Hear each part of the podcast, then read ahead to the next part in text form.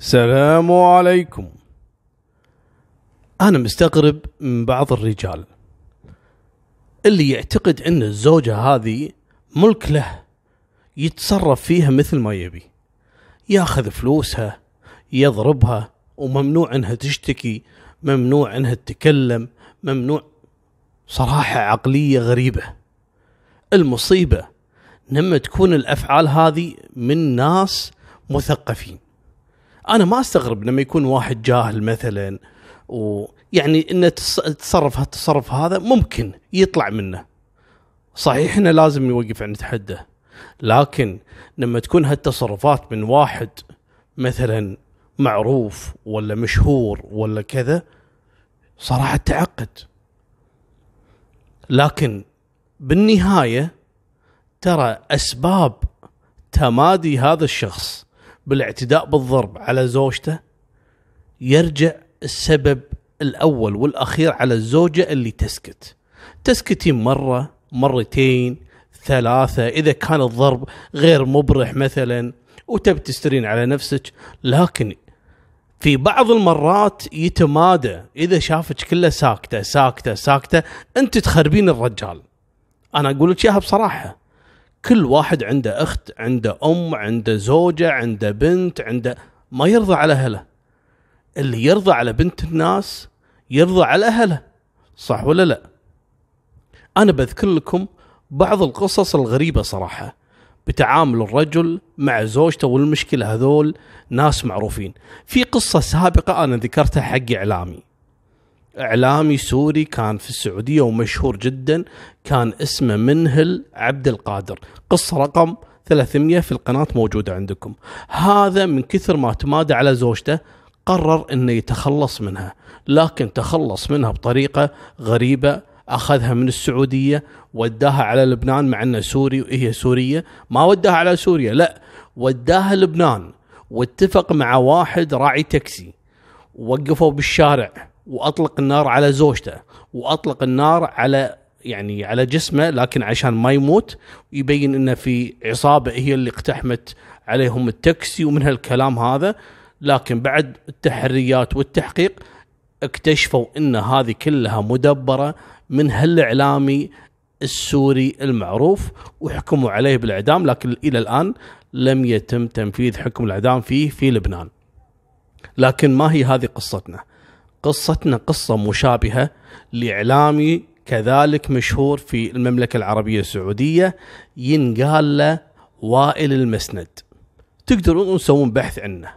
لكن بحط لكم فيديو غريب ويعور القلب بالإنستغرام وقت وقوع الحادثة إيش سوى وائل وائل هذا كان معروف كإعلامي نشط وكذا والناس تعرف. والمشكلة هذه مشكلة المشاهير إنك تشوفه بالشكل وقدام الناس إنه ملاك لكن في حقيقة نفسه تلقاه وحش.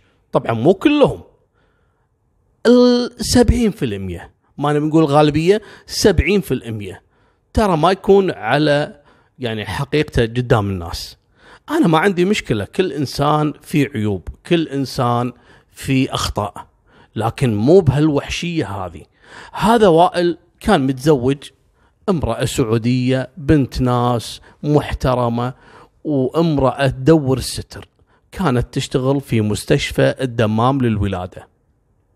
عانت وياه معاناة طويلة جدا من تصرفاته السيئة. هذا وائل يعني راعي خرابيط وداش بجو الإعلام وسفرات وناسة وكذا ما يصرف على البيت. مع إنه كان أم أموره ماشيه وشغله حلو والناس تعرفه لكن البيت هذا ما هو من أولوياته. كان معتمد على زوجته المسكينة هذه. هي اللي تصرف هي اللي تدفع الإيجار. كان ساكن في شقة إيجار. هي اللي تدفع الإيجار من راتبها. هي اللي تصرف على العيال وعنده منها ست أولاد. فوق هذا كل يوم الثاني معتدي عليها بالضرب. يرد من وناسته من سفراته من سهراته. لما يجي البيت أول ما يشوف زوجته كله إهانات وسب وضرب لأنه تماده المرأة تسكت ساكتة عنه. عندها أول يعني أول مولود الثاني الثالث الرابع الخامس. شافها إنها شنو؟ مهما يضرب فيها ما تزعل. مهما يسوي فيها ما تروح لأهلها ما تشتكي. خلاص تماده صار هو اخترب أصلا. إحنا ما نحط اللوم عليها. لكن هذه الأشكال المفروض إن أحد يوقفها عند حدها. على طول عندك مشكلة بلغي أهلك بلغي عيال عمك أفزعي يبا روحي حق محامي.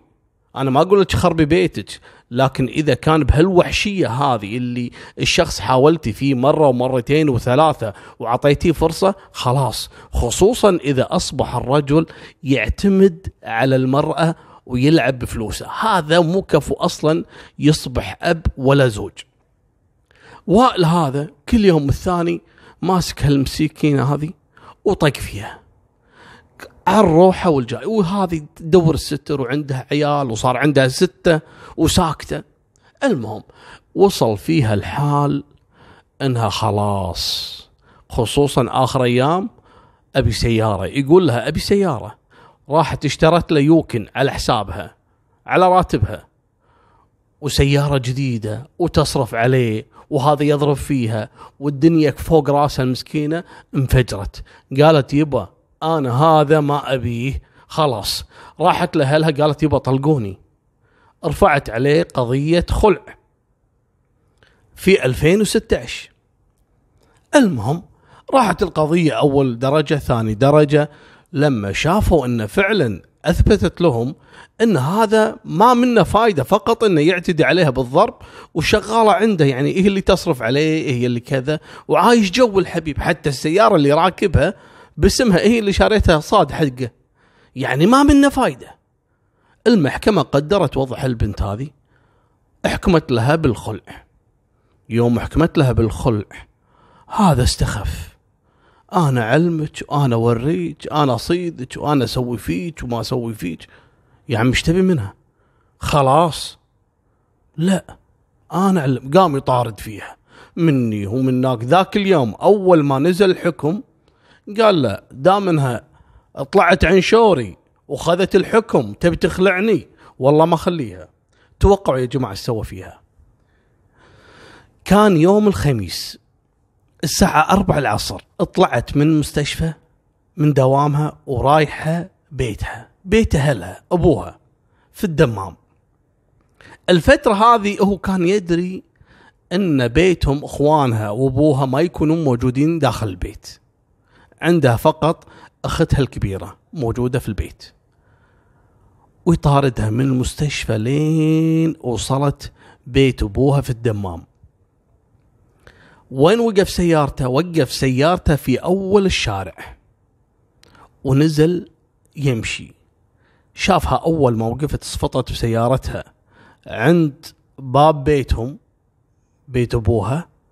على طول راح طلع لها السكين اللي كان مخبيها في مخباته بجيبه وعلى طول ويسدد لها أكثر من ست طعنات لين تأكد إنها ماتت. البنت تصرخ تبي أحد ينقذها؟ الشارع فاضي. حتى الفيديو اللي راح أحطه لكم في الإنستغرام يبين لكم الآثار وموقع إنها وين سقطت وين كذا وين كان صافط السيارة. حتى صورة ال Yukon طالعة بالفيديو. حاطه لكم بالإنستغرام.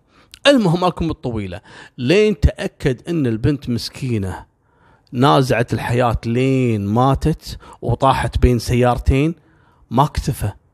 قال لا دام الموضوع وصل للقتل حتى اختها بقتلها لأنه كان يعتقد إن اختها هي اللي كانت تحرضها. راح دخل البيت ويدري إن لا أبوهم موجود ولا أخوانهم وقام يطارد اختها الكبيرة. هذه كانت موجودة في الارضي سمعت صراخ. قام يركض وراها صعدت فوق الدور الأول صعد وراها حاول إنه يطعنها. طبعا يعني تعرضت لإصابات لكن ما كانت قاتلة. على دخول واحد من إخوان هالمسكينة. بدأ عاد يقاومه وكذا. قام هذا وائل مسند يهدد يقول إذا مسكتني راح أذبح نفسي. فقام يطعن نفسه طعنات خفيفة لكن ما هو قادر إنه يقتل نفسه. حلاوة الروح. ودخل أحد الغرف قام هذا أخو البنت وقفل عليه الغرفة. اتصل على العمليات على طول جو ولا اخته اللي بالشارع توفت الله يرحمها أم ست أطفال. أما وائل المسند ألقوا القبض عليه داخل الغرفة وكان مصاب بعدة جروح وهو طاعن نفسه بالسكين. وتم إسعاف أخت المقتولة الكبرى الحمد لله دخلت غرفة العمليات واجروا لها عمليات سريعة والحمد لله الله سلمها. تم حالة وائل للمحاكمة. يا وائل ليش؟ قال لأنها طلعت عن شوري. اعترف اعترف انه فعلا أنا كنت أضربها وهذه زوجتي وهذا حقي الشرعي والقانوني وإنها طلعت عن شوري انصدموا إن هذه ما كانت أول مرة. الرجل أصلا صار له سنوات وهو يضرب في البنت ويعتدي عليها بالضرب ياخذ راتبها وتصرف عليه حتى السيارة اللي لاحقها فيها. يوم يقتلها سيارة مسجلة باسم المقتولة. مالكم بالطويلة. في 2017 تم الحكم على وائل المسند بالقصاص الإعدام يعني. والمسكينة توفت وتركت وراها ست أولاد الحين يتامى لا من أم ولا من أبو بسبة تصرف أبو جشع. طبعا ما تم تنفيذ فيه حكم الإعدام إلى الآن. أعتقد أنا سمعت أنه قاعد يحاول أنه ياخذ تنازل من أهل القتيلة وأنا أتمنى أن ما يعطونا تنازل وهذا أصلا لا يستحق الحياة. هذه نهاية سالفتنا. والله يبعدنا عن جشع الناس خصوصا الرجل لما يكون أسد على النساء في بيته وبرا مثل يعني اسمحوا لي عفوا نفس الدجاجة مع الرجاجيل. ويسوي نفسه راعي فزعات وإنه طيب وإنه كذا. لكن لا دش البيت يسوي نفسه وحش ويسوي نفسه أسكت يعني. هذه نهاية سالفتنا وفمان الله مع السلامة.